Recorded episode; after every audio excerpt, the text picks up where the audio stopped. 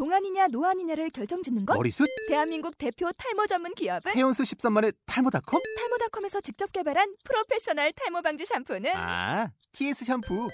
늘어진 두피 모공을 꽉! 단 한 올의 모발까지 꽉! 사용할수록 풍성해지는 나의 모발. 이제 탈모 고민 끝! TS 샴푸. 아웃도어 RV 레저 캠핑에 가장 유명한 쿨러 브랜드는 Coleman? 에이 아니야 Dometic이지 전 세계 캠핑카 냉장고도 전부 Dometic이라고 꽁꽁 얼린 생수통을 넣고 다녀야 하는 아이스박스 시대는 갔다. 전기나 차량용 배터리를 연결하면 스스로 냉각, 영하 22도까지 냉동이 가능한 냉동 쿨러도 오직 도메틱. 도메틱 쿨러로 무더운 캠핑장에서 더욱 시원한 맥주 맛을 느껴보세요 지금 바로 네이버에 도메틱 쿨러를 검색해 보세요.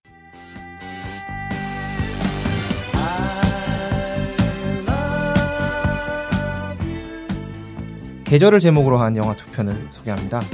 현빈과 탕웨이가 나오는 만추, 늦은 가을이라는 뜻이죠.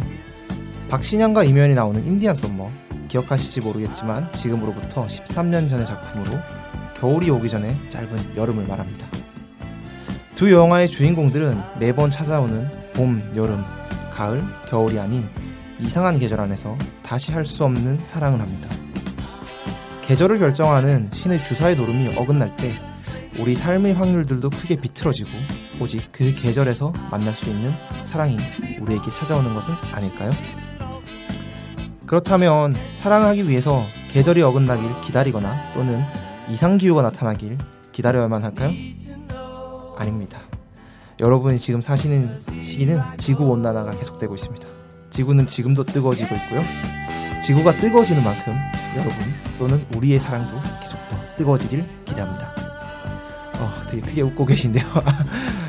하여튼 진짜 사랑을 탐구하는 본격 시정 팟캐스트 영화 속 연애 이야기 미련한 연애 시네마 지금 시작하겠습니다. 반갑습니다. 네 반갑습니다. 반갑습니다. 안녕하세요. 저는 준PD라고 합니다. 무슨 참느라 힘들었네요. 네 온난화가 좀 네. 그 전까지는 좋았는데 음, 음, 목사님 설교 듣는 것 같았어요. 갑자기 온난화로 튈 줄은 몰랐어요. 나도 기승전 온난화. 상상도 못했네. 개그 욕심이 있었나 봐 정말. 제가 역시 어, 개그 욕심이 아니라 명언 욕심이 있었던 것 같은데 공을 들인 오프닝입니다. 공을 들인. 명, 명언 욕심이 있었던 것 같은데 지금 여러분 보시면 알겠지만 제가 이렇게 손으로 적어왔습니다. 오늘 네 가을에 어울리네요. 술이 꽐라되게 먹고 나서 아침에 점심에 급히 적은 오프닝입니다. 네, 고생하셨어요. 아, 네 알겠습니다. 요즘 회사 다니기 참 힘드네요. 네. 신입 사원의 고추, 고뇌가 느껴지는군요. 그렇습니다. 자기소개 준비되면 하셨는데 네 안녕하세요 나오미입니다. 전리입니다. 안녕하세요. 충달입니다. 자꾸 연애 고수 빼먹어. 자꾸 몰아가시지 마. 자꾸 몰아가시는데 오늘 제가 연애 고수의 면모를 좀 보여드리도록 하겠습니다. 와 지금 기대, 김, 기대. 김 태용한테 도전장을 내미시는 건가요? 그러니까 김태형한테 도전장이 아니라 영화 속에서 이렇게 나중에 이제 얘기를 하겠지만 영화 속에서 현빈이 쓰는 고급 스킬들이 아주 많이 있어요. 아 오늘 그쵸 오늘 가태용 특집 예. 만추. 가 태용 특집이라기엔 작품 하나밖에 안 다룹니다만은 아이 그 정도면 됐죠. 아, 근데. 이 작품이 그렇죠. 제일 중요해요. 왜냐면 오늘 우리가 왜냐면- 만추를 선택한 이유는 가태형이 어떻게 탕웨이를 꼬셨는가 맞습니다. 이거를 한번 탐구해 보기 위한 저희가 거니까요. 인기를 한번 얻어보려고 지금 네. 시류에 편승했습니다.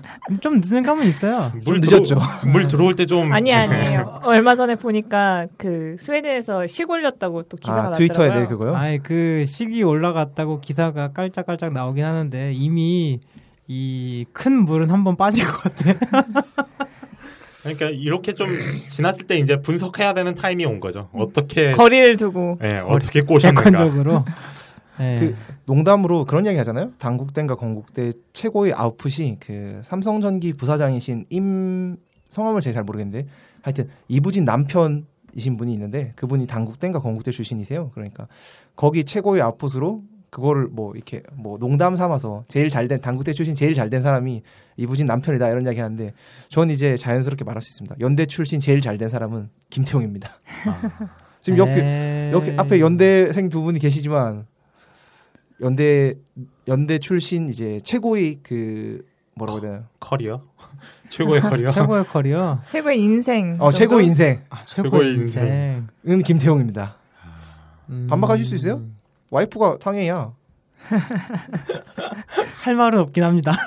하긴 그 어떤 분 이후로 고대에 항상 밀리는 듯한 느낌이었는데 많이 만회를 했네요 이번에. 아, 그래요? 고대는 항상 밀리지 않는 느낌을 갖고 있는데. 아이, 얼마 전에 대통령도 나왔는데 대통령을 이길 수 있는 게 별로 없어요. 아, 난 그래서 이길 수 있다고 생각했어. 하지만 하지만 이제 김태용은 대통령 이상입니다.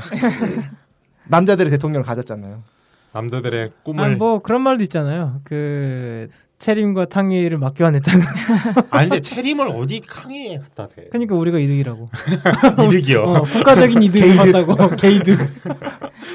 잡소리가 길었는데요. 저희 그럼 영화 소개 시작하겠습니다. 오늘의 영화는 지난주에 소개해 주신 소개한 대로 어, 김태용 감독의 만추입니다.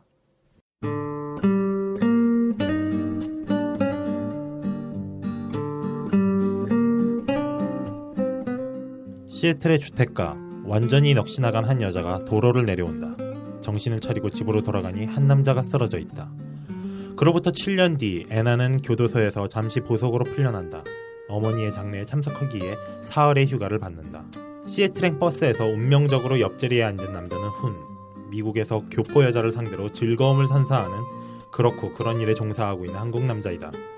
서로 아픈 사연과 현실을 살고 있는 두 남녀는 어느새 서로에게 조금씩 빠져든다. 짧은 시간에 많은 일을 겪은 그들은 애나가 출소하는 날 다시 만나길 기약한다. 그들은 다시 만날 수 있을까요?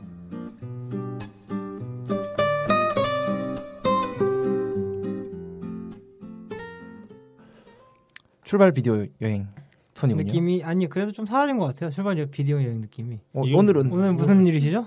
오늘 경어체가 아니어갖고 졸려서 그런가? 존댓말로 하면은 확실하게 출발 비디오 여행 느낌 날 거야. 근데 그 소개가 이 네이버에 나온 거라고 하셨는데. 오늘은 제가 네. 네. 근데 개인적으로 이 소개 약간 공감이 안 가네요. 원래 근데 네이버 소개가 약간 그런 면이 있어요. 그러니까 뭐랄까 스포 방지에 좀 중점을 두어갖고 영화 초반에 이제 전개까지만 좀 상세히 얘기를 해주고 뒷부분에 대해서는 좀 얘기를 안 해주는 경향이 있더라고요. 그렇죠. 네, 그것도 그렇고 이 제가 해석한 영화의 방향하고 다른 그 판매를 위한 글들이 써 있어가지고요. 저 이거 연애 영화로 안 보고 있어서. 연애 영화라고 보기엔 좀 그렇죠. 예. 전 근데 확실한 사랑 영화라고 생각을 해요. 저는. 저도 마찬가지입니다. 음, 뭐그 그 얘기 나중에 말씀을 제가 네, 듣 편을 듣고 싶네요. 그거는. 음, 이 영화 어떻게 보셨나요? 전 되게 좋았어요. 음, 별점으로 따지면 몇 개쯤인가요? 세 개 반. 그게 되게 좋은 음, 짜시네요. 네. 전좀 짜요. 세계 반이면 사실 훌륭한 영화죠. 그럼요. 네. 저는 정말 좋은 좋은 영화를 봤다라고 생각하면 네 개고 완벽에 가깝다 하면 네 개 반.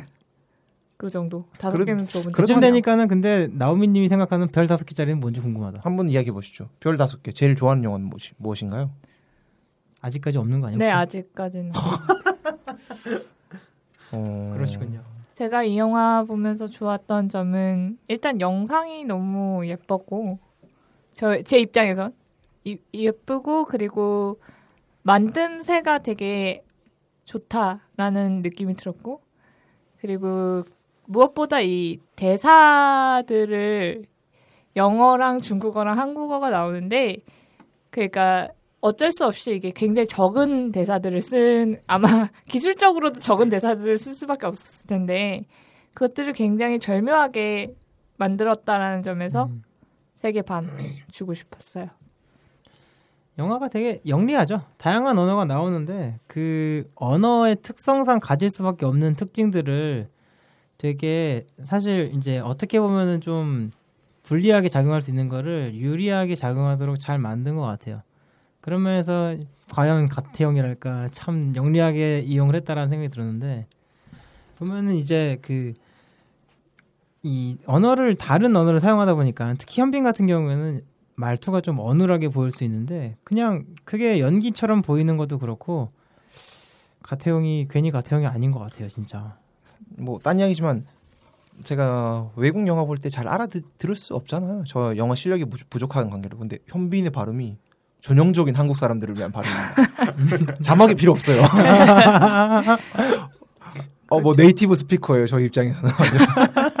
그렇죠. 우리 입장에서는 그래서 전 완벽한 네이티브. 어, 자막 없이 현빈의 대사를 이해할 수 있어 서 좋았습니다. 그리고 또 한 가지 이제 인상적이었던 게 언어가 다르지만 그 언어가 다름으로 인해서 발생하는 이 좀 결의 차이랄까 이런 서로 간의 오해가 생길 수 있는 부분이 있는데 그거를 잘 이용을 해가지고 언어가 다름에도 불구하고 이 남자가 날 이해하고 있는 게 아닐까라는 느낌을 주게 만든 그런 부분 다참 영리해요 진짜 감독이. 네, 그런 부분이 정말 영리하고 보면 이제 일부러 그런 건지 찍다 보니 그렇게 한 건지 모르겠는데 굉장히 이제 영어 문법에도 안 맞고 막 그런 영어들이 막 쓸 때도 있는데 그럼에도 이제 대화가 되는 그런 현실적인 예, 그렇죠. 모습들 되게 어떻게 보면 그 미국이라는 또 지형이랑 되게 잘 맞고 예.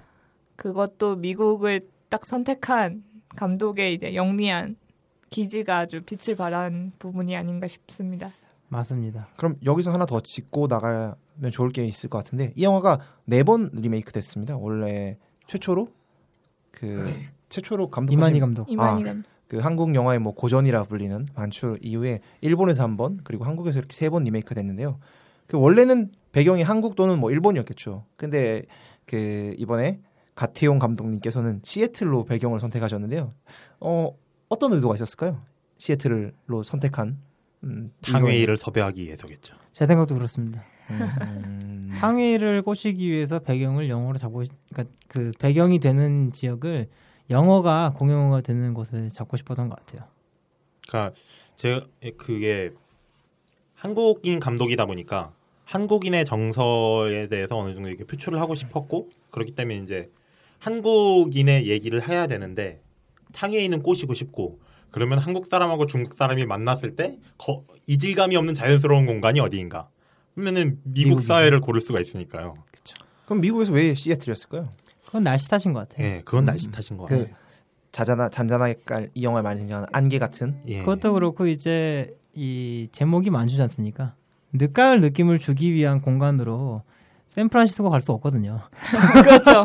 너무 너무 날씨 좋아. 막 그렇다고 이제 쏟아지고 시카고 같은 데 가면 또 너무 춥고 그렇죠. 어, 그러니까 뉴욕에서 찍을 수도 없고. 네, 가장 우리나라의 이 느낌하고 비슷하다고 하면은 조금 습하고 이 안개도 많이 껴서 그냥 보기만 해도 뭔가 고독한 느낌이 드는 그런 사실- 곳, 도시를 골라야겠죠. 사실 날씨만 꼽자면은 그 전형적인 영국 날씨가 제일 어울릴 것 같은데 영국은 근데 그 악센트 때문에 그것도 그렇고 영국에는 영국에 중국 사람이 있으면은 별로 이렇게 설득력이 없으니까요. 그리고 로케가 비싸요. 제가 봤을 때 영국은 아 로켓도 비싸군요. 맞아요. 미국을 택할 수밖에 없죠. 예. 뭐 제가 느끼기에는 물론 그 이게 제작 비하를 보니까 이제 제작사에서 김태용 감독한테 처음 만추를 리메이크하자는 얘기를 건넸을 때 탕웨이를 애초에 제작사에서 섭 이제 섭외할 걸 염두에 두고 이렇게 만들라 그래서 김태용 감독이 이 시나리오를 쓸 때 탕웨이를 계속 사진을 보고 그 이미지에 맞게 만들려고 굉장히 노력을 했대요. 아 그러면서 사랑에 빠졌군요. 그런 그렇죠. 것 같은데요. 그런 것 같은데요. 제가 보기에도 그래요. 어렸을 때 서울대 노트 쓰잖아요. 서울대 갈 것 같은 생각으로. 김태용 그걸 해낸 사람이에요, 역시. 아니 근데 진짜 놀, 놀 제가 이제 좀 전혀 다른 얘기긴 한데 이 영화에 보면서 사실 처음에는 되게 답답하게 느끼는 부분이긴 한데요. 영화의 프레임이 진짜 끈적해요. 특히 탕웨이가 나오는 장면에서 정말 탕, 탕웨이를 되게 천천히 훑는데 이거는 뭔가 좀 그 프레임만 보는데도 되게 야릇하고 어떤 생각이 심지어 들었냐면은 아 이 사람은 진짜 죄송합니다 천천히 섹스를 잘할 것 같다는 생각했어요. 죄송할 게 뭐 있나요, 뭐. 네, 뭐 감상인데. 갑자기 물을 음, 음료를 막 이렇게 네, 앞 드시는 분이 계신데 앞에 굉장히 입이 입이 바짝바짝 마르네요 들으니까. 아 그리고 뭐 아니, 근데 여튼 공감하지 않으세요? 제가 한 얘기 특히 연애 고수 충달님의 의견 듣고 싶은데. 아, 이건 연애적인 얘기는 아니고 영화적인 얘기긴 한데 예, 확실히 좀 탕웨이를 바라보는 시선이 끈적하긴 했어요. 음, 맞습니다. 그 특히 천천히 이렇게 뭐 이, 지난번에 저희가 봤던 연애 온도처럼 그 부분 부분을 잘라가면서 이제 찬, 찬찬히 바라보는 건 아닌데 멀리서 바라오는 탕웨이를 바라보고 있는 뿐인데도 굉장히 뭔가 그 응시하는 느낌이 들어요. 이게 예. 대부분의 이제 카메라의 앵글, 카메라의 시선의 이동이 탕웨이의 시선과 이렇게 맞물리는데 그게 이렇게 연애 온도 같은 경우는 등장인물의 시선과 이게 카메라의 시선이 맞물릴 때 아무래도 싸워 치고받고 싸운 얘기다 보니까 되게 속도감 있게 전환되고 이동도 빠르거든요. 근데 이 영화는 다른 배우들은 거의 고정 시점인데 탕웨이에 대해서는 그 시점의 이동이 굉장히 느릿느릿 끈적끈적 이동이 돼가지고 맞습니다.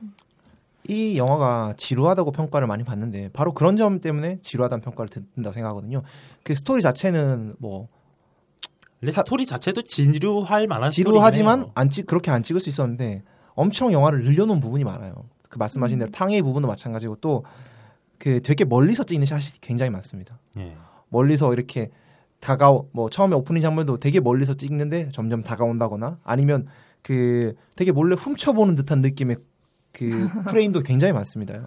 그 식당에서도 그 옆에 보통 이렇게 해리와 샐리를 만났을 때 우리가 생각하는 그런 그런 컷 컷이 이렇게 cut by cut으로 넘어가는 게 아니라 약간 되게 옆 테이블에서 약간 훔쳐보는 느낌으로 좀 잡기도 하거든요.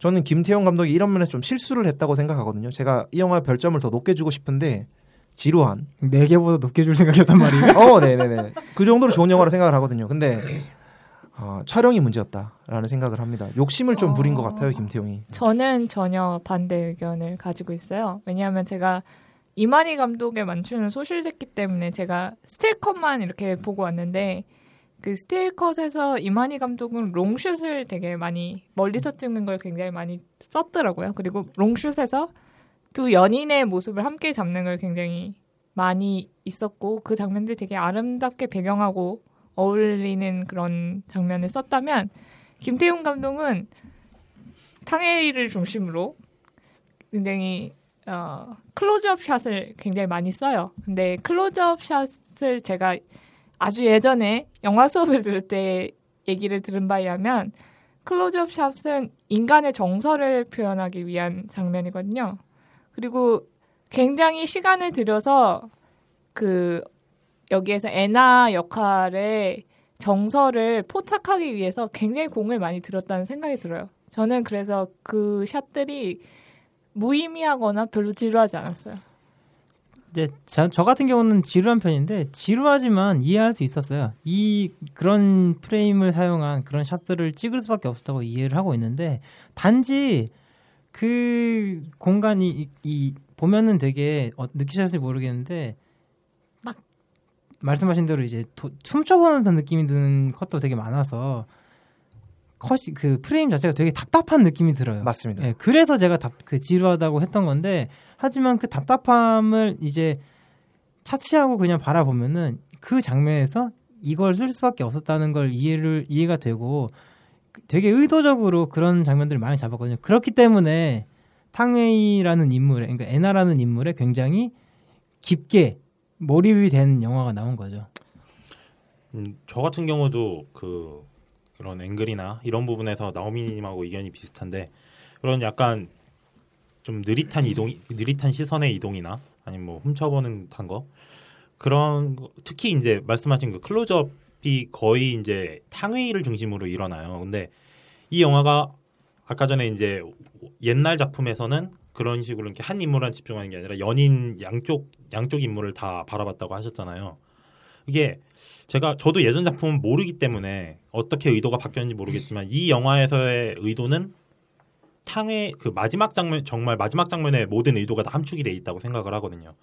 그 마지막 장면에서 느꼈던 어떤 추억이라든가 상실감 이런 탕웨이의 그런 감 그 탕웨이가 이제 애나의 그런 감정을 표출해주기 위해서 그러한 촬영 기법들을 사용을 했다고 생각을 해요. 예, 저도 스틸컷 보고 느낀 건데 예전 영화들은 이제 이 스틸컷이랑 전시 이제 그 시놉시스 설명해 놓은 걸 두 개를 봤거든요. 근데 예전 영화들은 비교적 두 사람의 관계에 초점을 많이 맞췄어요. 근데 이 임- 김태형 감독이 다시 만든 만추에서는 관계보다는 한 개인의 조금 더 몰입한 영화가 아닌가. 그래서 이제 와이프를 획득할 수 있었던 게 아닌가. 이 촬영에 대해서 한 몇 마디 제가 더 드리면 이런 촬영 방식을 쓰고도 영화를 되게 재밌게 찍을 수 있습니다. 자극적인 소재를 쓰면 돼요. 그 예를 들어서 제가 좋아하는 델토르 기, 길레모르 델토르의 파네미로 같은 경우 촬영이 굉장히 서정적입니다. 되게 그렇죠. 섬세하게 서- 네. 촬영을 하는데도 불구하고 판, 내용 자체가 판타지잖아요. 그리고 뭐 혁명에 관한 이야기고 그러니까 사람들이 지루해 할 틈이 없어요. 특히 파네미로 같은 경우는 그 등장하는 판타지적인 요소들이 그냥 모습 자체가 굉장히 기괴하고 어떻게 보면 흉측하기도 하고 흉측한데 아름다운 그런 모습들이 많아서 그 되게 네. 느리게 찍는 것도 허용이 된다 이거죠. 그쵸. 충분히 좋게 느껴지고 저는 다른 영화를 꼽고 싶어요. 어떤 노인을 영화? 위한 영, 나라는 없다. 어, 그 영화도 그렇죠. 네. 네, 그 영화 그러니까 이 만추가 이제 다른 영화에 비해서 제가 제가 이제 어렴풋이 느끼기로는 조금 광각 렌즈를 쓴 것 같은 느낌이 들어요. 그래서 되게 넓게 보이고 맞습니다. 배경이 깊이가 많이 보이는데 눈에 띄는데 그런 걸 사용했기 때문에 더더욱 그 와중에 한 개인한테 집중을 하고 있으니까 답답하고 이제 공간이 좁게 느껴지고 프레임이 좀 갇힌 듯한 느낌이 드는 건데 그 노인을 위한 나라는 없다에서는 그 앵글을 되게 효과적으로 잘 썼죠. 배경에서 일어나는 사건들도 이제 잘 캐치업이 되니까 그 영화 같은 경우는 아예 사건 자체가 워낙에 파격적이다 보니까. 뭐 그런 면도 있죠. 네. 그러니까 이게 김태형의 실수라는 거죠. 이렇게 이렇게 일상적이고 그러니까 일상적이진 않는데 하여튼 그 뭐라고 해야 되나요? 그 평범한 소재를 쓰는데 촬영마저도 늘려버리니까 영화를 보는 대부분의 사람들이 지루해질 수밖에 없는 거죠. 그게 뭐 김태형이 예술적인 혼이라면 전 이해합니다만은 상업 영화로서 그런 점은 좀 아쉽다. 실수해서 탕웨이를 건질 정도면 도대체 성공은 어떻게 되는 거예요? 저 같은 경우는 그 실수해서 성공으로. 영화는 페이크였어. 그냥 핑계야 핑계 핑계. 맞다니까요. 영화는 페이크예요, 페이크. 그 말씀하신 부분과 관련해서 저는 이제 좀그제 평점도 좀 연관이 되는데 저도 영화를 보는 내내 좀 지루함을 이렇게 없앨 수는 없었어요. 보는 내- 보면서 그나마 조금 긴박하다 이렇게 조금 이렇게 몰입이 좀 됐던 장면은 그 훈의 그 정부의 남편이 찾아왔을 때 그때만 잠깐 어 이거 어떡하지 얘 죽나 이렇게 조금 긴장을 했고 나머지 부분은 진짜 긴장이 안 돼 갖고 아 영화가 너무 지루하게 끌고 가는 거 아닌가라고 저도 비판적으로 보고 있었는데 마지막 장면 때문에 그 생각이 완전히 바뀌었어요. 그 마지막에 애나가 출소하고 나서 그 훈하고 만나기로 했던 장소에 와서 오지 않는 훈을 어차피 오지 않을 걸 알고 있거든요. 근데 그 오지 않을 걸 알고 있음에도 기다리는 그 장면에서 아 그럼 그래서 저 이때의 그 감정을 나타내기 위해서 영화 전체적으로 그러한 기조를 유지를 해왔구나라는 생각이 들었기 때문에 어떻게 보면은 그러니까 상업적으로 진짜 재미라는 면은 확실히 없다고 볼 수 있는데 영화의 어떤 짜임새 완성도 면에서는 그러한 기조를 유지한 게 정말 효과적이었다고 생각을 해요. 영화적으로는 성공했다고 봐야죠. 그런 면에서.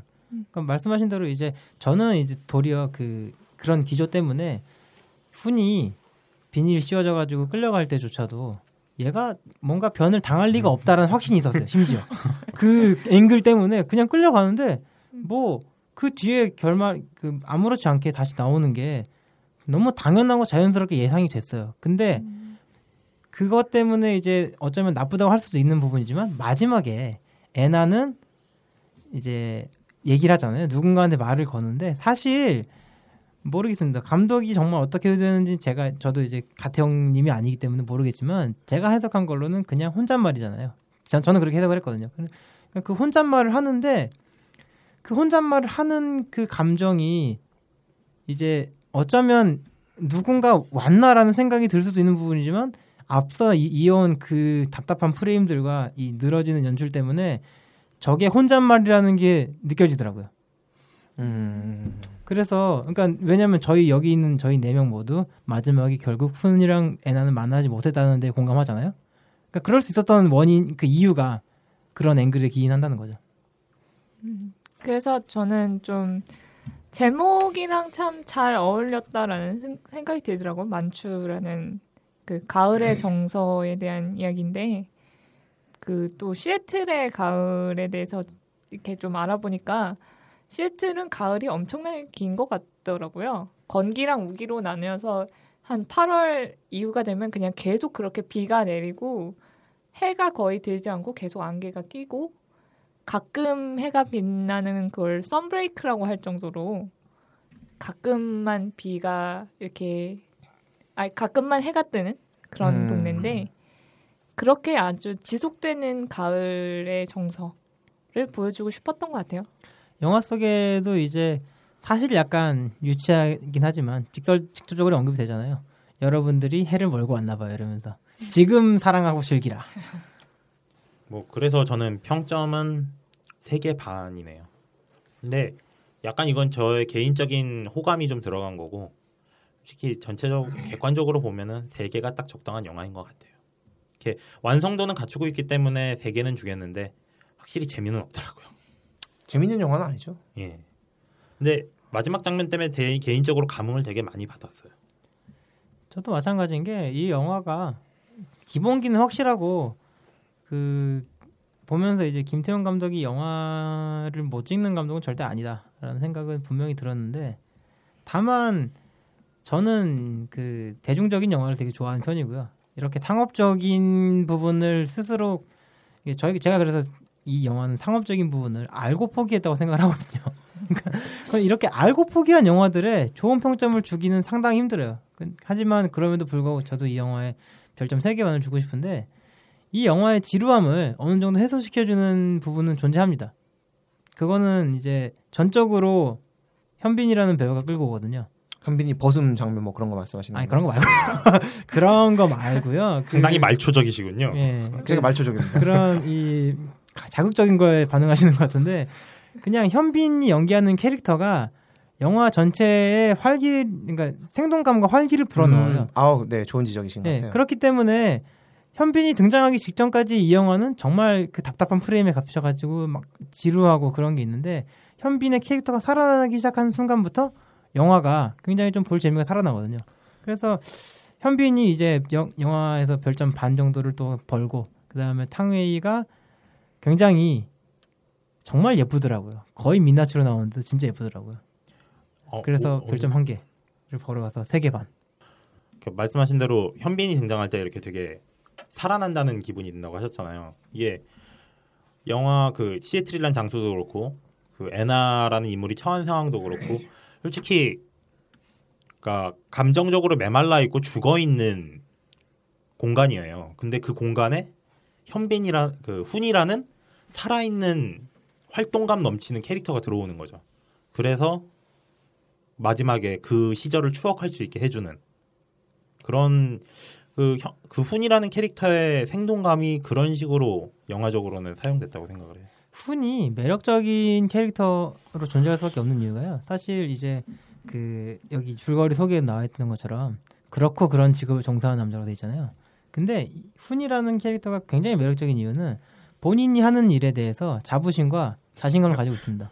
자부심. 아 정말요, 정말요. 그러니까 훈이 내가 무슨 이런 일을 하는 거에 대해서 사실 어쩌면 부끄러워할 법도 하고 나는 당당한 인물이 아니라고 이제 다른 직업을 내세울 만도 하잖아요. 나는 뭐 다른 일 한다고 뭐 마술사입니다. 뭐 이렇게 할 수 있는 건데 저는 에스코트라고 좋은 시간을 갖는 게 제 직업입니다. 라고 그냥 당당하게 공개를 하니까 애나는 그걸 알면서도 이 남자한테 좀 빠져드는 거죠. 저는 그 이야기를 해보고 싶더라고요. 그 탕이가 물어보죠. 하루에 얼마 받느냐고. 하루에 얼마 받을까요? 아, 200불 이상 받는 거 생각합니다. 그러니까 저도 10 탕이가 아까 30불 줬으니까 10불 더 줄게요. 그렇게 40불? 말이 안 되는데 이런 생각을 했거든요. 외국은 아까 전에- 모르겠는데 국내는 국내- 알고 있어요. 어 전문가가 등장하셨는데요. 또- 연애 연애 고수뿐이 아닌데 이분은 유흥 뭐 이런 것도 예, 화류, 화류계에서도 제가 알아주시는 분인 것 같아요. 제가 예전에 이제 유흥 쪽에서 아르바이트를 한 적이 있었는데 어이구 예.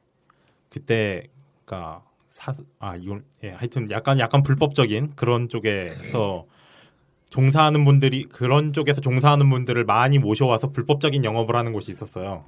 뭐 네 어떤 곳인지 알겠네요. 예, 그런 곳에서 알바를 했는데 거기에 이제 오는 손님들 중에 이제 남자 호스트 분들이 많이 있었는데 그분들 얘기로는 월 못해도 1,500. 30으로 나누면 하루에 50이네. 예, 50이네요. 월, 월 못해도 1,500 많이 버는 분은 월 3,000까지도 벌었다고 이렇게 음. 들었어요. 음. 아까 그럼 200, 200, 불도 적은 금액인데요, 그러면. 예, 그렇죠. 그렇게 많이 번 돈을 와서 쓰- 예, 그냥 다 날려버리는 그런 쪽이어가지고 근데 저는 훈이라는 캐릭터가 그렇게 생동감이 넘치는 캐릭터라고는 또 보지 않아요. 물론 이렇게 겉으로 보이는 게 굉장히 에너제틱하고 그래서 이제 생기 있어 보이게 만드는 그런 역할을 하지만 어 거기에서 중간에 둘이 막 뛰어다 뛰다가 정육점 같은 데서 잠깐 멈췄을 마켓, 때 마켓. 유령 투어를 하는 예, 곳이죠. 유령 투어를 하는 사람들이 어머 유령인 줄 알았어요라고 두 사람을 보고 얘기하잖아요. 저는 그게 그 두 사람을 정의하는 또 다른 이야기라고 생각을 하거든요. 맞습니다. 그, 그, 장- 그, 거기서 이제 말씀하신 대로 그게 분명한 메타포로 존재하는 게 사회적으로 둘은 존재하지 않는 거랑 마찬가지입니다. 그렇기 때문에 그런 식으로 이제 표현이 된 거죠. 예, 어떻게 보면 그 훈의 생동감은 일종의 서비스라고 볼 수도 있죠. 그렇죠. 굉장히 꾸며진 듯한 어떤 생동감이고 사실 후는 되게 많은 사람들과 관계를 맺는 것을 직업으로 삼고 있잖아요. 그렇지만 그게 진짜 관계는 아니잖아요. 그런 의미에서 어떤 의미에서 관계에서 소외되어 있고 애나는 당연히 감옥이라는 겨- 격리된 시설 안에서 외부와 소외되어 있고 자기가 바깥에서 관계 맺었던 것들이 점점 사라지는 그것의 정점처럼 보여지는 게 어머니의 죽음 그리고 그 집이 팔려나가고 사라지는 것들 그런 것들로 보여지고 어 저는 훈이 그 중간에 에스코트 일을 하고 샤워를 하는 장면이 있는데 거기에서 밖에서 그 손님이 이 훈한테 무슨 말을 하는데 훈이 하나도 못 알아들어요. 음. 그게 훈의 관계성을 굉장히 은유적으로 보여줬다고 생각해요. 하나 더 말씀드리고 싶은 게 있는데 이 김태용 감독의 전작 보셨나요? 그 전작까지는 아닐 텐데 가족의 탄생 예. 출세작이죠. 그 작품에 보면 김태용 가족 김태용 감독이 전통적인 가족에 대해서 굉장히 불신하고 있다는 생각을 많이 하게 됩니다. 그 가족들이 해체되는 과정을 보여주고 그 해체된 가정이 어떻게 재구성되는지에 대한 이야기를 하는데 그 이 영화에서 보면 제대로 된 가족이 잘 없어요. 그 탕웨이 가족은 어머니의 죽음으로 모였지만 사실 어머니의 죽음보다는 그 어머니가 남긴 유산에 대한 걸로 이렇게 말다툼이 오가기도, 하- 오가기도 하고요. 현빈은 전통적인 가정을 부수는 사람이죠.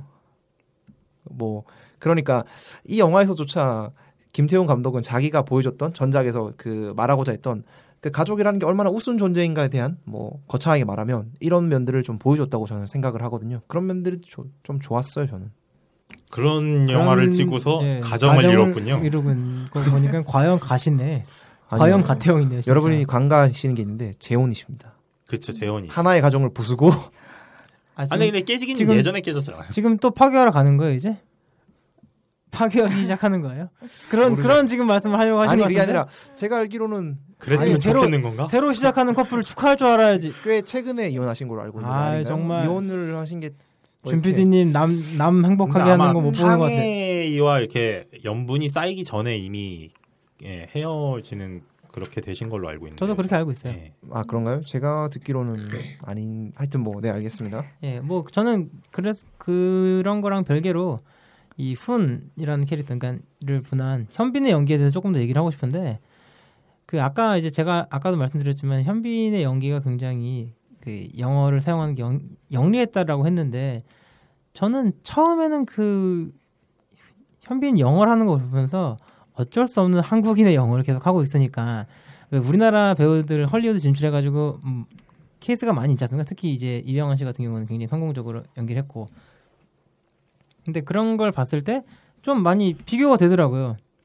영어를 연습을 안 했나 이 생각이 들었는데 근데 보고 있으니까는 아 설정이 정말 연기한 거예요. 2년밖에 안 네, 됐다는 2년 오진 2년밖에 안 됐다는 거를 그냥 자연스럽게 얘기를 하면서 이 어설픈 영어가 그냥 납득이 되고 심지어 이제 어떻게 보이냐면은 어설픈 영어를 하기 때문에 이제 그 탕웨이한테 어쩌면 좀 애나한테 좀 귀엽게 보이는 것도 있을 것 같기도 하고 그냥 그 모든 것들이 다 이- 납득이 가게 하는데 그거를 이- 묘한 한국인 억양의 영어를 연기하는 것처럼 보이게 만드는 그 현빈의 능력에 사실 좀 탐복을 했거든요 보면서 정말 연기였을까요? 저는 오히려 그냥 솔직한 모습. 아니 그러니까 그냥 그쵸 이제 아마 연기가 아니라 그냥 이제 그게 본인이 할 수 있는 맥스였겠죠 근데 그거를 이 음. 분명한 본인의 그 비하인드가 있는 부분을 잘 활용을 해서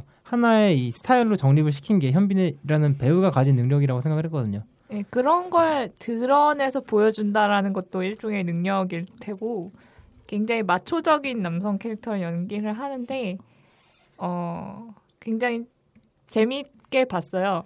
그러니까 굉장히 저한테는 말론 브란도의 20대 시절을 많이 떠올리게 하는 그 말론 브란도가 욕망이라는 이름의 전차에 나올 때 그 현빈처럼 굉장히 잘 먹고 막 그런 걸로 나오거든요. 그게 굉장히 마초 캐릭터의 원형이 된 것 같고 거기에서 많이 모티브가 내려와서 현빈이란 캐릭터도 생겼구나라는 생각이 들더라고요. 현빈이 아까 이제 생동감 현빈 그 훈이라는 캐릭터의 생동감이 약간 이제 서비스라는 얘기가 나왔었잖아요. 그런 관련해서 이제 현빈의 연기가 이 영화에서 되게 괜찮았다고 느껴지는 장면이 하나 있어요. 그게 뭐냐면 옥자의 그 피 묻은 가방을 봤을 때 그동안에 이제 생동감 넘치고 활발하고 마초적이었던 훈이 순식간에 무너져 버리거든요. 그리고 그때 이제 그동안에 연기해왔던 캐릭터와는 전혀 다른 절망감에 빠진 캐릭터를 로 진짜 정말 순식간에 캐릭터가 확 변해버리는데 그 순간을 현빈이 되게 포착을 잘 하고 있더라고요. 맞아요. 그 순간이 어떤 느낌이 있냐면은 그 이전까지 현빈은 사실 말씀하신 대로 가정 파괴범이긴 합니다. 근데 본인이 하고 있는 일이 가정을 파괴하고 파괴할 가능성이 있다는 걸 알고 있음에도 그거에 대한 죄책감은 요만큼도 없어요. 근데 그 가정 파괴의 결과로 본인의 고객 하나가 죽었다는 걸 바, 확인하는 순간 내가 악임을 알고 악을 행해 왔음에도 불구하고 이게 진짜 그 본인이 행해왔던 일이 어떤 것인가 그 본질을 새롭게 깨달으면서 이제 현빈이라는 캐릭터가 상당히 무너지거든요. 그 순간이 사실은 극적인 캐릭터의 변화를 일으키는 부분이기 때문에 설득력을 잃을 수가 있는 위험이 있는, 있는데도 불구하고 말씀하신 것처럼 그거를 잘 구현을 해냈어요. 그 그렇게 순식간에 바뀌는 게 설득력을 잃을 수도 있는데 그 부분에서 또 이제 이건 감독을 칭찬해주고 싶은 부분인데 왜 훈이라는 캐릭터가 그 핸드백을 앞에 두고 절망이라는 감정으로 순식간에 변했느냐라고 한다면 거기에는 약간 죄책감이 기저에 깔려 있어요. 맞습니다. 그 죄책감이 앞 그 앞선에서 복선으로 어떻게 나오냐면 옥자랑 마지막에 만났을 때 옥자가 돈 가져가 그럴 때 그냥 돈만 챙기고 가려 그랬거든요. 근데 돈만 챙기고 갔으면 훈이 마지막에 그렇게 절망을 안 했을 수도 있어요. 아 그냥 이 여자 자살했구나 이랬을 수도 있는데 돈을 받고 그 동안의 정이랄까요 그런 것 때문에 마지막 방문 앞까지 배웅을 해주거든요. 이게 그 방문 앞까지 가서 뭐 둘이 뭐 어떤 관계를 맺는다거나 이런 게 있는 건 아닌데 오히려 관계를 맺었으면은 덜 했을 수도 있어요. 근데 방문 앞까지 가서 배웅을 배웅이라는 굉장히 따뜻한 행동을 했다는 거. 그 행동 때문에 죽은 게 아닌가라는 생각까지 미치게 되면 맞습니다. 그게 그 그러고 나서 바로 옥자의 죽음은 암시가 되죠. 들으실지 모르겠는데 그 응급차 소리가 들리거든요. 아, 그 이제 현 애나가 기다리고 기다리고 있던 모텔에 가서 이 훈이 약간 좀 이 여자가 여기 있었네라는 걸 확인할 때 뒤에 이제 응급차가 지나가는 소리가 들립니다. 저는 그거를 들은 순간 아 옥자 죽었구나라는 생각이 했거든요. 그러니까 이 영화가 굉장히 좀 너무 직접적인 메타포가 많고 은유를 그러니까 그 복선을 많이 깔아놔가지고 그게 눈에 띄는 부분은 사실 좀 아쉬워요. 그런 면에서는. 아무튼 그때 죄책감이 이제 다시 이제 되돌아 자신한테 되돌아오게 되니까 그래서 이제 무너지 그렇게 순식간에 캐릭터가 바뀜에도 어, 이렇게 설득력이 충분히 있었다는. 어, 훈 얘기했으니까 애나를 연기하는 탕웨이 얘기도 예. 한번 해보죠. 탕웨이 연기 그럼 어떠셨나요? 근데 사실 연기를 할게 없죠. 뭐 김태형이 워낙 뭐 샅샅이 샅샅 샅샅이 뭐 아니 정말로 제가 아까 그 잠깐 얘기를 했는데 어떤 느낌까지 들었냐면요. 영화가 이제 탕웨이를 끈적한 프레임의 카메라로 쫓아가는 걸 보고 있으면 이 남자는 탕웨이랑 침대 위에서 진짜 발톱부터 머리끝까지 핥아 있을 거 핥고 있을 것 같아요. 진짜 그런 경우 떠올라요. 네, 조금 여하튼 뭐 그런 그런 걸 상상하시는 분이군요. 아니 그런 게 떠오를 만큼 정말 끈적하게 쫓아가니까요. 뭘 보시고 이렇게 사시길래 그런 게 떠오르는 거죠? 탐닉하는 건 맞죠. 뭐. 근데 음. 탐닉의 방식이 평소 뭐 자기 하는 방식일 수 있으니까 그러시겠죠. 뭐. 저희는 뭐 다른 방식으로 탐닉하도록 하겠습니다. 역시 준피디님 캐릭터의 정립이 고수야 고수. 짧고 간단한 정리. 그래서 저는 연기에 대해서 평할 부분은 사실 별로 없었다고 생각을 해요. 그, 그, 그, 아, 오히려 미모에 대해서는 뭐, 이야기할 게 많겠죠. 저는 탕웨이의 연기에 대해서 하나 언급해드리고 싶은 게 음. 있어요. 이게 대부분의 장면에서는 탕웨이의 연기력이 그렇게 두드러지는 장면은 없어요. 어, 워낙에 이제 좀 내면으로 파고드는 캐릭터다 보니까 그거를 이렇게 표출을 잘 안 하거든요. 자신의 감정을. 그런데 이것도 이제 마지막 장면에서 오지 않는 사람을 기다리는데 미소를 짓고 있거든요. 그, 그 복잡 미묘한 감정이 사실 이렇게 미소도 그냥 그런 가짜 미소랄까요? 그냥 영업용 스마일을 해갖고서는 그런 게 전달이 안 돼요. 근데 그런 복잡한 미소를 지을 수 있다는 점에서 아, 탕웨이가 연기를 잘하는 배우가 맞구나라는 생각이 많이 들었어요.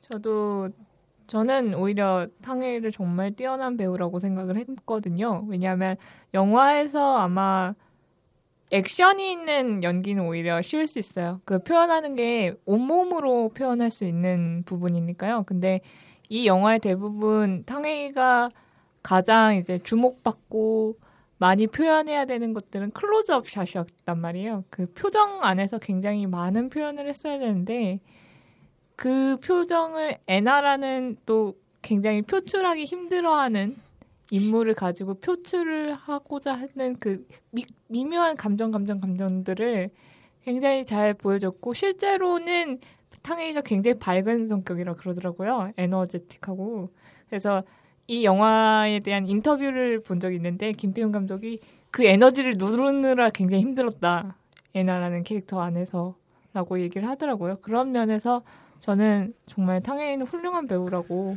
이 영화를 보면서 생각했었어요. 하긴 탕웨이 씨 얼굴이 되게 얼굴도 귀염상이고 키도 크고 그 음, 미, 여동생 같은 느낌이거든요. 음, 미모에 대해서 제가 한 마디 더 말씀드리자면 저는 사실 뭐 전문가는 아니니까 미모 전문가도 어, 있나요? 미모 전문가로서 제가 한 마디 하겠습니다. 그 beauty beauty master. 탕웨이가 중간에 이렇게 되게 화려한 복장으로 갈아입습니다. 예. 그리고 나서 화장실에서 다 다시 복장을 갈아입고 나오게 되죠. 근데 탕웨이가 그 화려한 복장보다는 그 수수한 제- 복장이 엄청 잘 어울려요. 그 인터넷에 돌고 뭐 탕웨이 되게 예쁘다고 하는 짤방들도 보면 전부 다 수수한 모습이거든요. 이런 느낌인 거죠. 탕웨이는 우리가 가질 수 없는 되게 화려한 스타일은 아니지만 주위에서 볼 수 있는 뭐라고 해야 되나 주위에서 보진 못하지만 하여튼 그 그런 수수한 매력이 걸 넥스트워 뭐 이런 거. 어, 네, 약간 좀 그런 느낌인 거죠. 그게 함정이에요. 우리 주변에서 볼 수 있을 거라는 환상을 갖게 하는 거죠. 하지만 그럼- 우리 주변엔 탕웨이는 없어. 그러니까 탕웨이를 사람들이 좋아하는 거예요. 없으니까. 저는 그 장면이 진짜 좋았거든요. 맨 처음에 등장해가지고 그 정, 넋을 잃고 내려오다가 집으로 돌아가잖아요. 거기서 이제 뭔지는 모르겠지만 종이를 막 먹어요. 사진이랑 뭐 그런 것들이죠. 네, 근데 그 종이를 먹, 먹으면서 짓는 표정이 뭔가 전 되게 잘 표현은 못하겠지만 되게 좋았어요 그 장면이.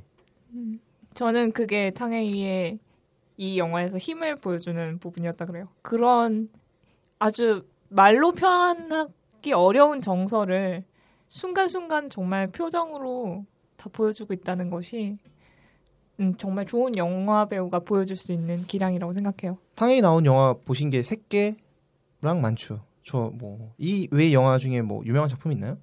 저도 새끼랑 만추밖에 없네요. 그러니까요. 전, 전 사실 만추로 처음 봤습니다 탕웨이를. 새끼 안 보셨나요? 네, 안 봤어요. 이해할 수가 없- 없는 분이시 뭐 아니 좀 그런 말초적인 거 좋아하시니까 많이 챙겨 보시겠지만 저는 그런 거 별로 안 좋아해요. 탐닉을 뭐 아닙니다. 그만하겠습니다. 영상을 만드는 자, 영상을 보는 자.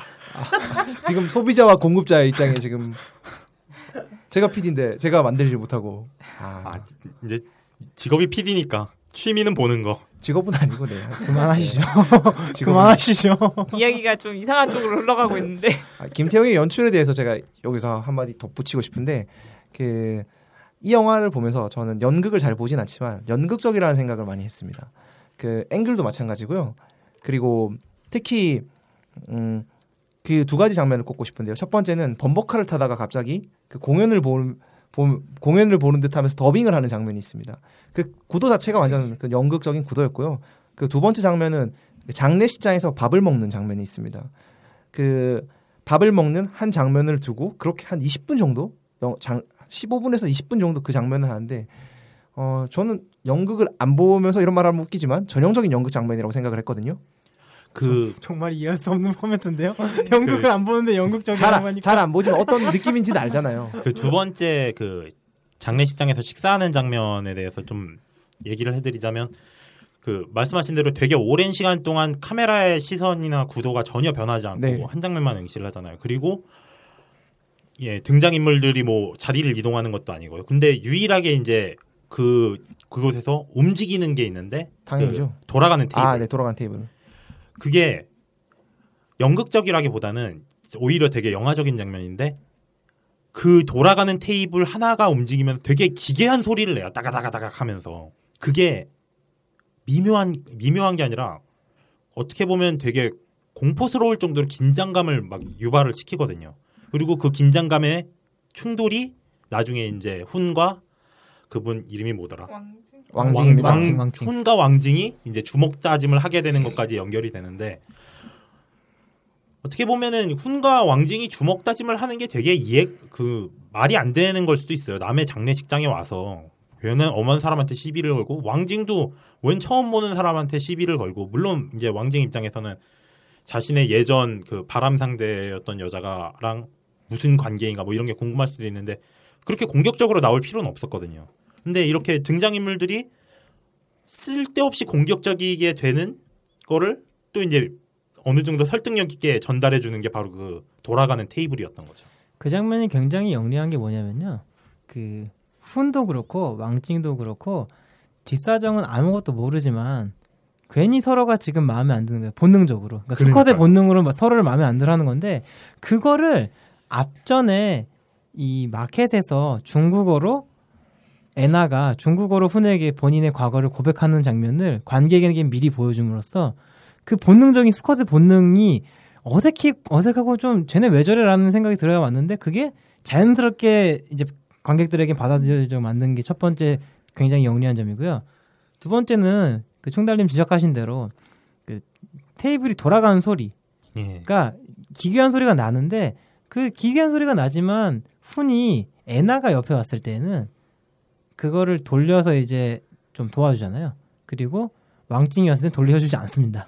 그냥 싫어서. 근데 이제 그때부터 생기는 그 미묘한 마찰음이랄까 그런 것들이 긴장감을 이제 텐션을 확 끌어당기는데 이제 잘 사용을 한 건데 그런 게 정말 사소한 부분에서 김태형 감독이 정말 영리하게 이용을 한- 했다고 봐야죠. 조금 더 이야기하고 싶은데요. 그 마찬 제가 연극적이라고 말한 점이 말한 부분이 그 고정된 시점이 제일 크긴 큽니다. 예.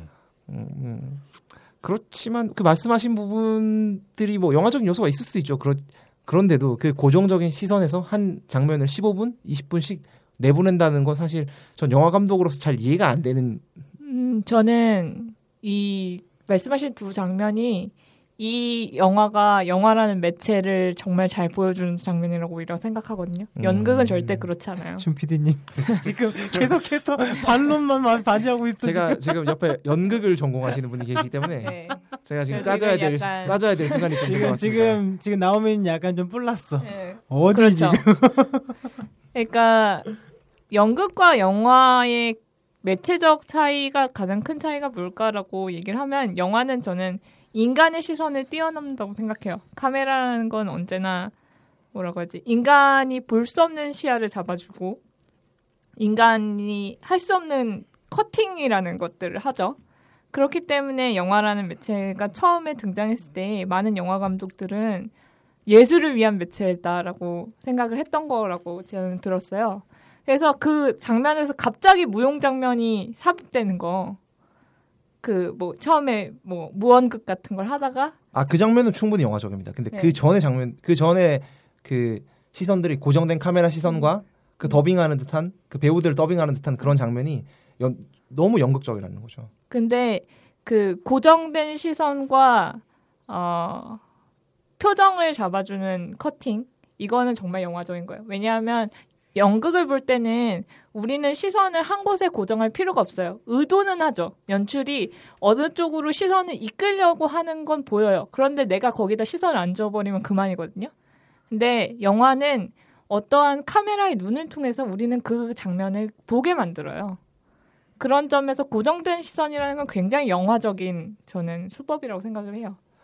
그 영화 이제 촬영 이론적인 부분인데 영화 촬영의 기본은 인간이 바라보는 시선과 비슷하게 잡으려고 노력을 해요. 그래서 대부분의 장면들은 사람들이 보는 것과 별반 차이가 없게 영상으로 구현을 하려고 하는데 거기서 이제 비틀기가 시작이 되는 거죠.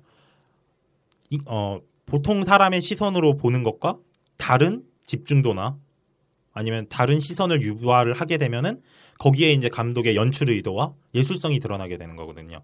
그 이전까지는 그냥 그 기계적인 영상이었다면은 그러한 비틀기가 시작되면서부터 영상 문법이 시작되는 거라고 볼 수 있기 때문에 말씀하신 대로 고정된 시점이었긴 하지만 그 두 장면은 굉장히 영화적인 비틀기를 많이 사용했다라는 생각이 들어요.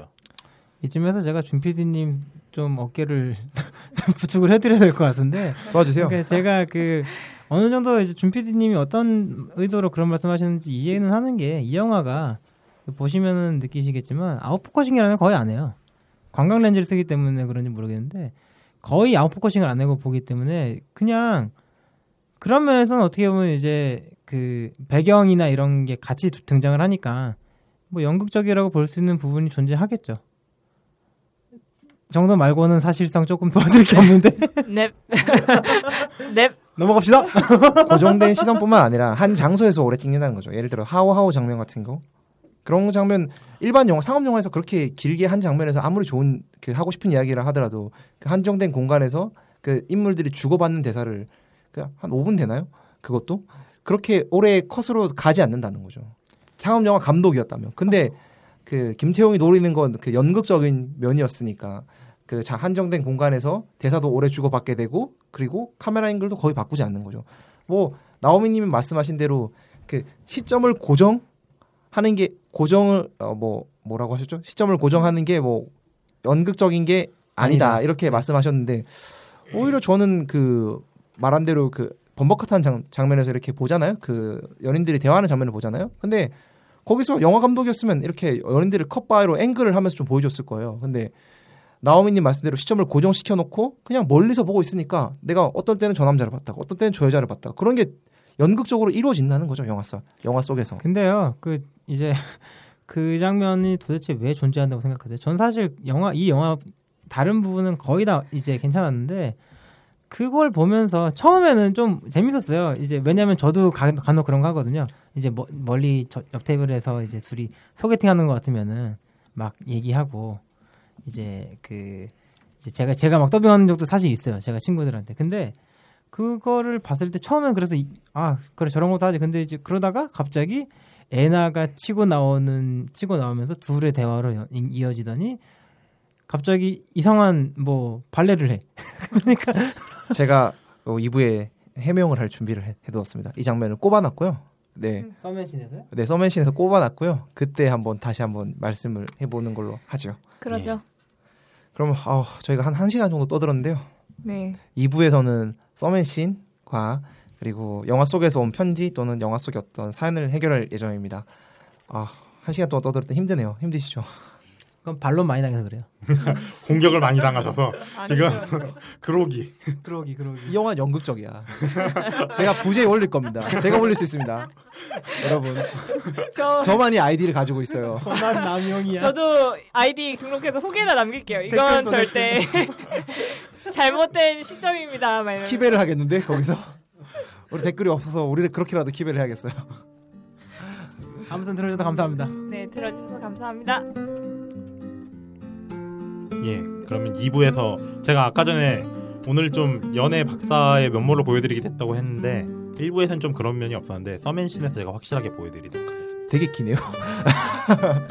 다음 주에 뵙겠습니다. 또 만나요.